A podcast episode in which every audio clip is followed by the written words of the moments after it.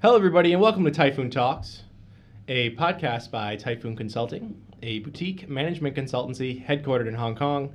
My name is Michael Grady. I am a consultant here with the firm, coming at you with our next installment in our monthly news review series, where we take three topics from the previous month in the business, tech, politics, or on the uh, world economic stage and kind of discuss them and give our Typhoon House view. Uh, today we have a few very trendy and interesting topics, starting with the, the Winter Olympics, a, a big move in the healthcare sector, and some of our thoughts on some of the recent uh, market, mar- financial market movements. So Chen is going to start us off here with uh, some of the questions. Yeah, so um, the one of the biggest things that is going on right now is about Winter Olympic Games. Um, the Pyeongchang Winter Olympic Games, as the first games held in South Korea in three decades, was held on um, the 9th of February. And in these games, uh, we see a lot of um, North Korea demonstrated a lot of soft power. Um, Kim sent his sister to South Korea to watch the games, and they invited South Korea over to have a meeting with North Korea. And two hours before the meeting with uh, Vice President Pence, they canceled the meeting. So, what kind of image is North Korea going to send to the world? So you've got two very different strategies being employed towards South Korea and towards the US, and this is pure propaganda play from North Korea. But I think they've put out a very calculated, a very calm image to the rest of the world. I mean, they're at the Olympics, all cameras are on them, this is being broadcasted all over the world. So North Korea have come across very, very calm in this situation. And I think this is in huge contrast to the US, who you've got Pence bringing um, Fred Warmbier over to the over to South Korea, visiting North Korean refugees. He's um, stands by his policy of maximum pressure and has kind of positioned himself as a warrior against North Korea's propaganda, which is a totally fair place to take and probably right, but they come across much more reactionary. And then on top of Pence, you've got Ivanka coming to the closing ceremony, which is interesting because th- this is a real flipping strategy from the US. You've got a much softer line being taken with Ivanka going. Um, she may have the same views as Pence, but actually it's a very, yeah, it's a soft play. So would you say that North Korea's won this game of chess or this particular episode? Yeah, I, I mean, from a propaganda perspective, yes. And they are starting, I think, or yeah, have started to drive a wedge between South Korea and Washington. Even if they haven't driven a wedge, they've exposed big differences in what they want. You know, you've got Moon saying, "Yeah, I'll come to North Korea and have a meeting with you." Meanwhile, the US are totally on a different track. They're not ready for that kind of engagement yet. And the South Koreans, Whatever. so the Moon has seen his popularity plummet over the course of the Winter Olympics. So it looks as though this, because of the issue with, with North Korea. So do we think that, what, what do you think the end game for North Korea in this particular episode is? What do we think was going to happen once the, the, the, the Winter Olympics comes to an end?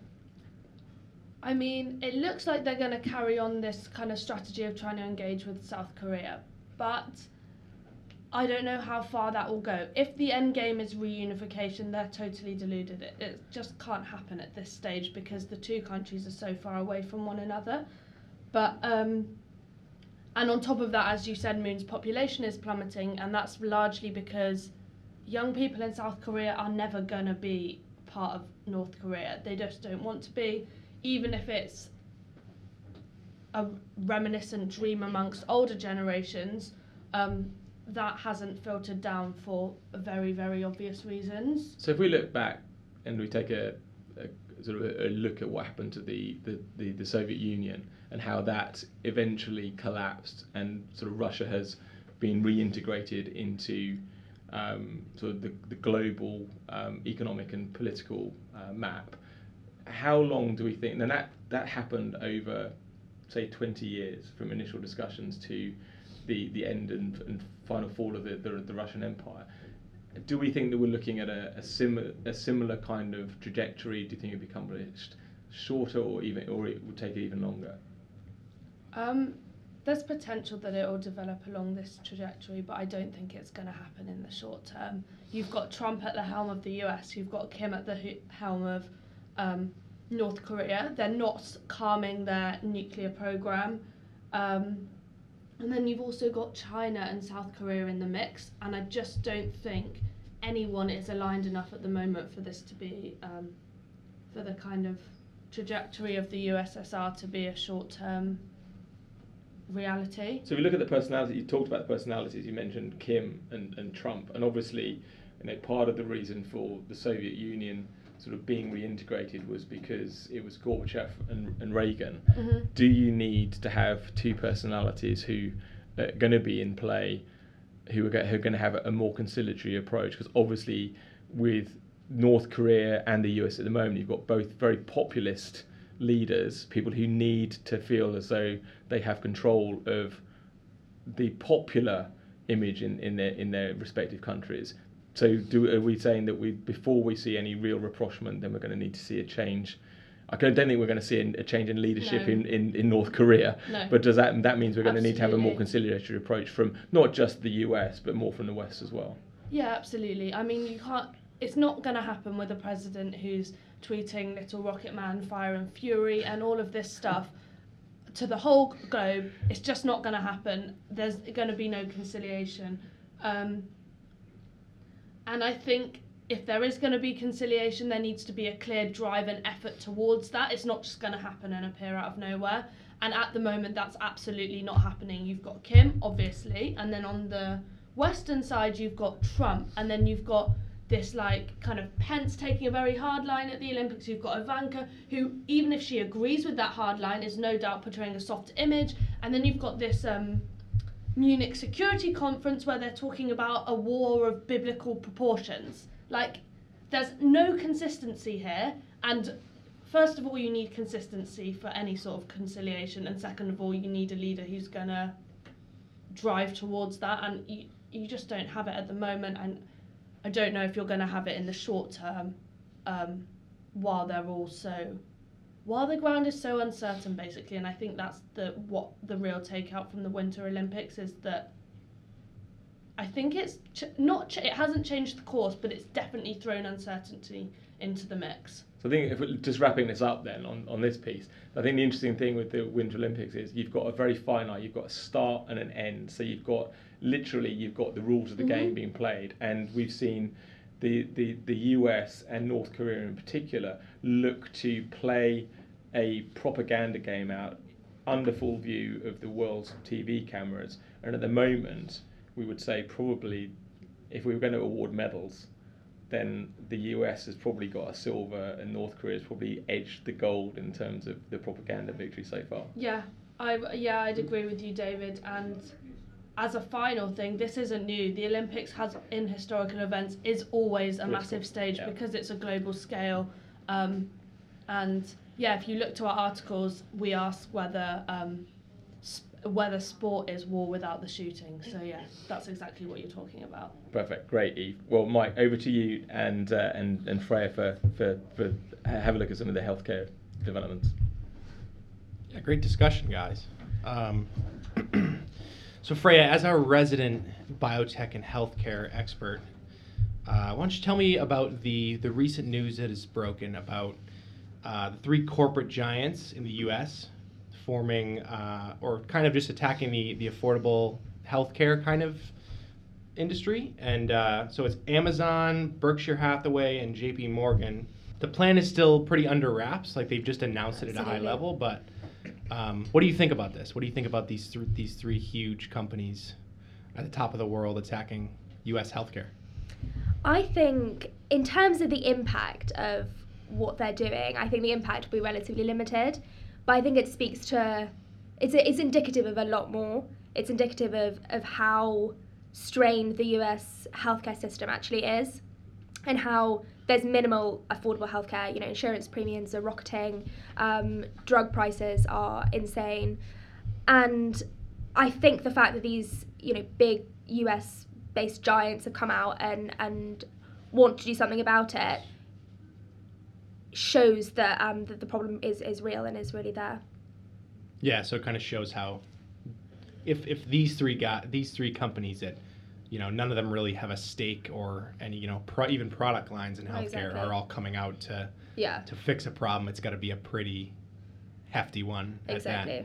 Um, but yeah, I would definitely agree that the healthcare system in the U.S. is, to put it lightly, disjointed in the past maybe ten years. A lot of varying Very policies and a lot of uh, yeah, drug prices in general are an entirely other argument that have been a complete Mm. farce with some with some uh, companies jacking up the prices. Like we saw that the uh, the Martin Shkreli saga where he was basically like completely legally exploiting the uh, the drug. I, I forget what kind of drug was it. It was like um, some kind of It was HIV, it? HIV An drug or something like that. Yeah, he would It went- basically yeah, it jack the price like- up by seven hundred percent. Yeah, it went from thirteen dollars a, like a pill to seven hundred to and or 750, crazy. yeah, and I think that's the problem. I think the, that was because that was legal. yeah, That is a, a key issue in like the US healthcare system and the US in general is you've got these big pharmaceutical lobbyists who have a massive impact on the way the US Congress deals with um, with healthcare.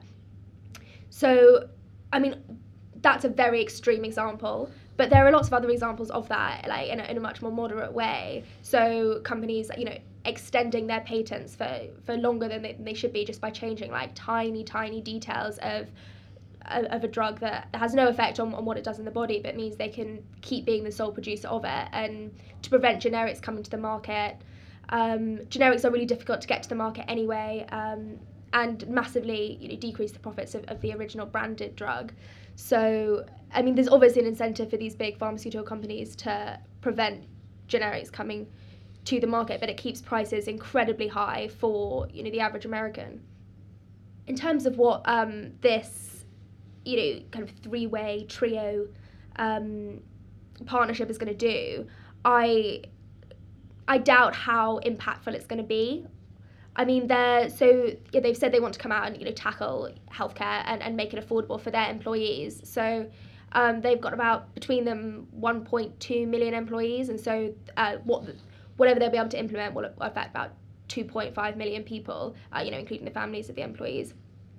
Um, and compared to you know, the general US population, that's a tiny amount. They don't have that much negotiating power when it comes to, to dealing with you know, healthcare costs, whether it's pharmaceuticals or hospitals. Um, and I think the prob- like we've said before, the problem runs a lot deeper than that. It runs to like like the very fabric that the healthcare system is built on in the US. as far as a like holistic funding standpoint, I think these guys will have more than enough to, to Uh, hire yeah. some of the, you know, the leading minds in the in the healthcare industry to maybe build something. But as far as you know, influencing the future of U.S. healthcare, I do agree. I I, I don't see it being, you know, some kind of this world-changing thing like some people are selling it out to be. Yeah, where you know the three brightest minds, you know, Jeff Bezos is the richest person in the world. They're gonna fix the healthcare and he's known for like d- disrupting um, yeah, yeah, Yeah. industries. yeah, sure. Is, But is, is this going to? How important are the personalities in this? In, going back to what we we're talking about in, in the Olympics, we've got, as you said, Jeff, Jeff Bezos, the first hundred billionaire now. Um, Yeah. We've got uh, Warren Buffett and we've got Jamie Dimon. These are three massive people in Yeah. the U.S. economy. Uh, as you say, looking you know, employees that they control over one million people in the in the American workforce. So whilst obviously it's not going to change anything overnight from a US healthcare perspective, is this more about sending a signal that again something needs to be done and this is a way that it can be done and then you know it's the, the you know the snowball effect that what we then expect to see is other large potentially other large organizations rather than sort of communities but other large organizations there's going to be an employer driven um, approach because obviously it, it's important to for employers to drive down the cost of private medical care for themselves as well. Do we think it's going to be something that's going to be driven by employers um, rather than obviously pharmaceutical or the state, for example? Yeah, I think I think you're definitely right. I think there might not be personalities as such. I mean, obviously uh, Jeff Bezos is known for disrupting industries, and I don't think the healthcare industry is the same as any of the other industries that he's had an influence on. I think it's it's full of kind of innovation. It's it's it's massive um, and and quite kind of unwieldy. Um, and I don't think like any one thing is going to change it. But I think you're right in the sense that um, by these three big companies coming together, it does send a signal to both the Congress and also to other other employers, whether they're, they're similar size or, or a lot smaller. Um, and you're right in that it, it makes sense for employers to want to drive down healthcare costs, and, and most of the US, um, most of the US population is in, is insured under their employer. At, at the absolute basic level, like at least we're asked, they're asking the right questions. Absolutely. Right, they're raising the, uh, they're kind of opening the market opportunity to other, you know, companies or whatever, if it's the U.S. government to make some kind of policy change, but. Um, Yeah, I think it's, I think yeah. it's more what they're saying rather than what they're doing and the influence that I have on yeah other exactly people. like this isn't going to revolutionize the industry overnight but as Mm. far as you know on the biggest stage of, of these three per like from a personality standpoint is these guys have a lot of power in Yeah. the in the media in the certainly warren buffett and jamie dimon in the financial sector um, And it's also the data they have controlled. So Yeah, right now it's absolutely. only with their internal employees, but yeah with the data they can do a lot more in the future. And what, what would we expect to see? Obviously, uh, you know, nobody, big pharma, the health, big healthcare providers in the US are not going to take this lying down. What kind of response would we see from them? Would would, it, would we see sort of a, a truly competitive approach or combative approach? They'll, they'll, they'll, they'll come out fighting, or do you think they'll see that there potentially is um, a significantly negative impact to their business, so they'll look to take a more of a compromise approach and do something jointly with, with these organisations? I think that will really depend on what this trio comes up with. I mean, they, they really haven't released any information about exactly what they want to do. You know, there's rumours flying around that they'll just kind of create an online dashboard to put their employees in contact with, you know, the best doctors, make it easier for their employees to shop around based on quality, um, so which kind of boosts competition um, and drives down cost. Or, you know, they might use their muscle power to negotiate the, the better prices of, of drugs and procedures and go at it in a much more kind of aggressive, combative way. So I think the response from the pharmaceutical industry is l- is likely to follow based on on what they actually come up with. Cool. In that case, thanks very much for it. I think uh, in another one which is wait and see, um, but it's, I think it's certainly going to be interesting. It's, you know, anything that Jeff Bezos does certainly sort of grabs a lot of attention. headlines. So I think it's uh, certainly going to be uh, very interesting to see what they come up with, as you say, with a hard and fast plan in terms of what they're going to do. But uh, yeah, very interesting at the moment. Um, and our final topic this morning is something a little bit esoteric in financial markets. Uh, we're going to talk about the VIX, the volatility, volatility index. Um, and for those of you who know nothing about this or nothing about its impact, um, Mike will give a brief explanation shortly. But um, the beginning of February, unless you were living in a cave, um, then uh, there was a, a massive financial correction across most of the global equity markets. Um, and one of the impacts of this was to wake the sleeping VIX, which is um, the volatility, volatility index, which measures the volatility um, of uh, share price changes. Um, and this has had some some rather unintended consequences. So, Mike, maybe you could sort of give us a little bit of an, an introduction into terms what the, the VIX is, um, how long it's been around for, what it measures, and then why it's been so important in the last few weeks.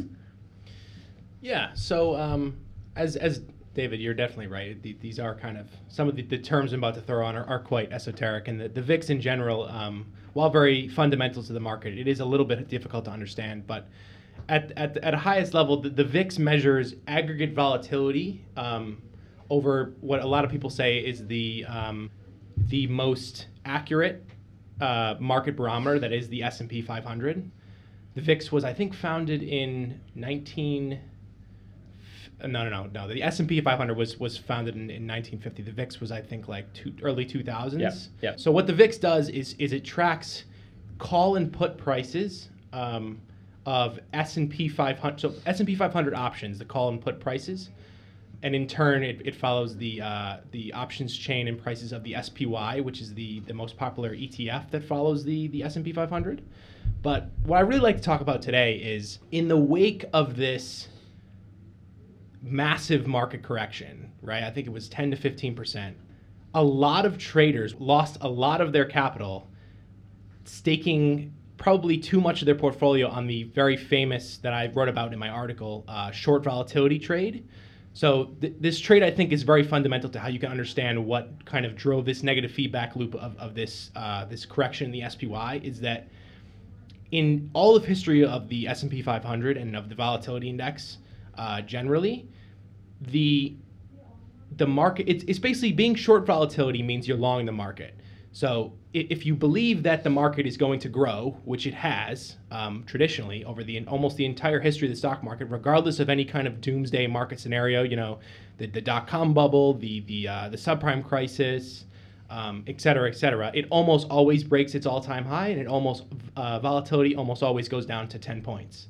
Right in between 10 and 13, as a lot of uh, traders will say. So what happens is several hedge funds and prop trading houses will take huge positions. Uh, what, what we call short volatility. So it means that you're long in the market and, and you're basically betting that the VIX, regardless of how high it's going to go, volatility in the market will will basically come down to that to that rock bottom, and you'll basically be profiting um, as the VIX drops back down to its to its uh, to its mean, as we would say. So There's a classic mean reversion. Yeah, strategy. classic mean reversion strategy. If the VIX goes up to 50, it's always going to come back down to 12. So if you can profit on that, um, you're going to make a lot of money. So what happened in this specific correction is some of the trading tools, and I won't get too technical into this. Mainly one of the the tools managed by Credit Suisse, um, which is one of the more popular inverse VIX uh, tools called the XIV. You know, VIX flipped around. Um, it's basically sh- it's it's uh, a inverse. Um, I think it's unleveraged derivative of the VIX that follows uh, rolling short VIX futures. So if you were if you were uh, if you were long the XIV in the past couple months, you were you were short February and March uh, expiration uh, futures. So essentially, it's just it's just betting whenever the XIV goes up, it means the VIX is going down. So it's a, a very vanilla short volatility trade. And what happened is so many traders piled into this ETF and bought all of the units that it actually, um, and the, the volatility that this ETF experienced on its own drove the beta up almost to eight. So I don't know if, if uh, any of you guys are, are familiar with some of the, the, uh, the SEC regulation around leveraged ETFs, but the, the highest legal leverage you can use in an ETF is three. And while this ETF is unleveraged, a beta of eight basically means that for every one dollar the market moves, that ETF moves eight. So it's basically trading like an eight times leveraged ETF. So when the VIX doubled in size uh, on, you know, what was it, February 6th or something, doubled to from 25 to 50, the XIV went down 94% from 145 to about six.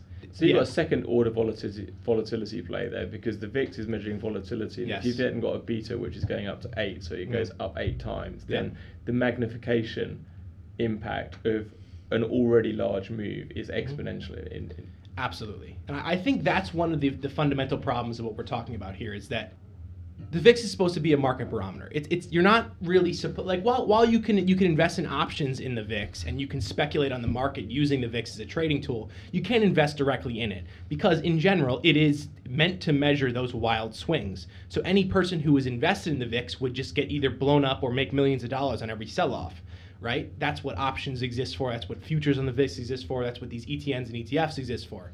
But when you take some of these leveraged inverse type of products that are that are taking these high risk positions using futures to speculate on the on the the direction of the market, um, and then you just you take you know hundreds of, of, of investors and hedge funds all taking massive positions in these um, on a unit by unit basis in these ETNs like we're seeing here with the XIV. Um, and then you're in turn offering these products to everyday investors. Uh, there's a lot of a, a lot of potential danger for that everyday ignorant investor to get completely creamed um, investing in, in some of these. You know, the XIV was about 150. That that's not you know too expensive for for uh, directional exposure to the market. Um, so you know the everyday investor's trying to get long the S and P, and you, you, you read these Credit Suisse's leveraged ETFs that promise amplified returns and unique long short exposure, and you know they're the same price as as an ETF like the VOOG that's a very popular Vanguard's uh, growth equity ETF, and you know one of them's moving 94%. Like the VOOG went down 10% during the during the correction because it's it's just doesn't have as much volume. It's maybe a little bit more hedge, maybe a little bit more balance on the portfolio side, or, or on the on the on the fund side, but. Yeah, and, and I think one of the other one of the other problems is, and you guys can give me your uh, your opinions on this, is these ETNs are offered in the same bucket as normal ETFs, right? When I first started trading when I was in college, you need you need clearance, right? To, to trade on margin, you need clearance to trade options, you need clearance to trade futures. You need to take quizzes, you have to talk to a financial advisor, you have to prove that you understand what you're investing in. Um, and you know it makes sense in the derivatives market because you are using margin, and with with certain um, options trades, you do need you know uh, enough in your account to cover your losses because you can technically lose you know below zero. You you lose more than the stake you put up. Yeah, you lose more than the stake you put up, and you can actually have to put in more money. That's the entire you know. If you've ever seen the movie Margin Call, but these, in my opinion, while they, they are ETNs, so they are you know traded on the exchange, they're managed you know pseudo by the market they have significantly higher risk. And the, the like a beta of eight is absolutely unbelievable. And the fact that that the everyday ignorant investor like i was talking to eve the other day who you know fully understands what etfs are right? Um, to a basic level you understand you know Yeah. that they're, they're probably good for uh, to balance out your portfolio or et cetera et cetera. But then you you know you get this little sales pitch from some like one of the other um, the other exchange traded products called the, the TVIX, which is double leveraged inverse using futures as well. And they then, in the fine print, they tells you that it's very, very high risk. But in very bold letters at the top of the, the product summary sheet on Yahoo Finance, it tells you that it doubles your ampl- it amplifies your returns. It's it's um It also amplifies your so returns or losses. yeah, returns or yeah, that's that's what a lot of people don't understand is returns or losses. So while Credit Suisse comes out and says, "Oh, you know, we didn't lose any money in the in the volatility spike because we were hedged." Well, what about you know Joe Schmo who had a, who had half of his savings in you know uh, a, a position in the XIV because he heard from his buddy that short volatility was the way to go. So I can actually imagine the conversations at Credit Suisse going, well, we didn't lose any money because we were fully hedged, but our clients took a bath. But I also can imagine that there's large compensation payouts being paid because people will Absolutely. complain that they didn't understand or they were missold the product. Particularly in structured products, this is a very common theme, is because they tend to be sold rather than bought. Um, and so when things go against people, particularly in significant scale, so if you lose 10%, that's a bad day. If you lose 95%, that's a very, very bad day. And particularly if you're selling structured products, people will be signing up for this could be on individual investors, this could be several million US dollars worth of investment. So this is not small money. Yeah. Um, and whilst they are educated, semi-professional investors, um, it is it will have wiped out a lot of people or significantly reduced the returns, particularly in a, a product which, is, as Mike's saying, is really used to measure the market, not be the market. And I think one of the things we've seen um, with with the VIX is the VIX is now actually starting to drive what's happening in the stock market more broadly. So um, as the volatility increased, people started selling more shares, which then drives the price down, which then increases the volatility, and so you've got this negative feedback loop um, coming into play very, very quickly. And if you, unless you can get out very, very rapidly, um, and a lot, as again, a lot of these things are structured products which take time to unwind, then you've basically got no safety net. Um, so in terms of sort of just wrapping up on this one, Mike, then obviously we're seeing the volatility um, come down again. Um, so I would expect that a lot of people on the mean reversion strategies are sort of are looking forward to, to cashing in on this. But if, as, a, as a lesson in terms of what's going on in the market, you know, what would we see these ETNs being issued again, or do you think that Credit Suisse and other investment banks have learned their lesson?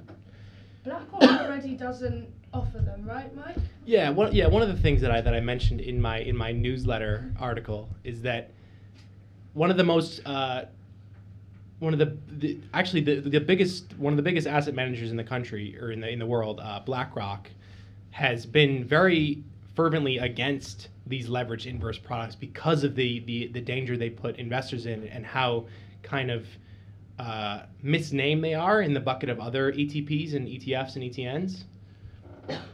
Um, but I just think as a, as a lesson, I, I don't think that these leverage products are going to to to vanish anytime soon. I think we could d- due to this these kind of massive swings and you know any any product on the market that sees 95% swings during one market event uh, probably shouldn't have been there in the first place. But I don't think they're going to vanish anytime soon. Uh, I think that there, there might be a little bit of a regulatory push from some from the SEC or other. Um, as, as, as long as these big asset managers keep keep pushing uh, some reform in either whether it's a documentation or transparency or uh, clearance levels like I was talking about, Um, but I think what, what the what the key the point I want to make is you have to you have to understand what kind of investor you are, right? So you have to kind of understand the difference between a trading tool, which the VIX is, the XIV is, right, and an investment product. If you actually want to get long the S&P, you want to get you know short volatility, there are better ways to do it than investing in a in a, a, uh, a stock with a beta of of 8 right? And regardless of all the trading blogs like like Seeking Alpha name the XIV that's now dead, it's number one stock of 2017. Just have that go in one ear and out the other. Like that's an absolute joke. If, if you're really a long-term investor, invest in some kind of balanced ETF. If you're a little bit more aggressive, invest in some kind of um, you know growth equity fund or something. But don't start buying these leverage futures, uh, exchange traded products that that move you know, five dollars for every fifty cents because you're you're going to end up like some of the investors were in the XIV that probably lost quite a bit of capital in in, in one allocation. Yeah, so uh, that's that's that's all we have for today. Very very good conversation as usual. We've gotten very good feedback from these these episodes, um, so we're going to keep doing them every month. And stay tuned for our our accompanying newsletter with some of our. Uh, written thoughts and more of a uh, high level kind of explanation of the things that we talked about today. Uh, so that's all the time we have now. Follow us on Twitter at Typhoon Buzz. Follow us on Facebook. Tune into our iTunes. Give us a five star rating and subscribe. Um, iTunes.com slash Typhoon Talks. And tune into our website for our other research, POV content. And you can listen to the podcast there as well. TyphoonConsulting.com. Thanks. See ya.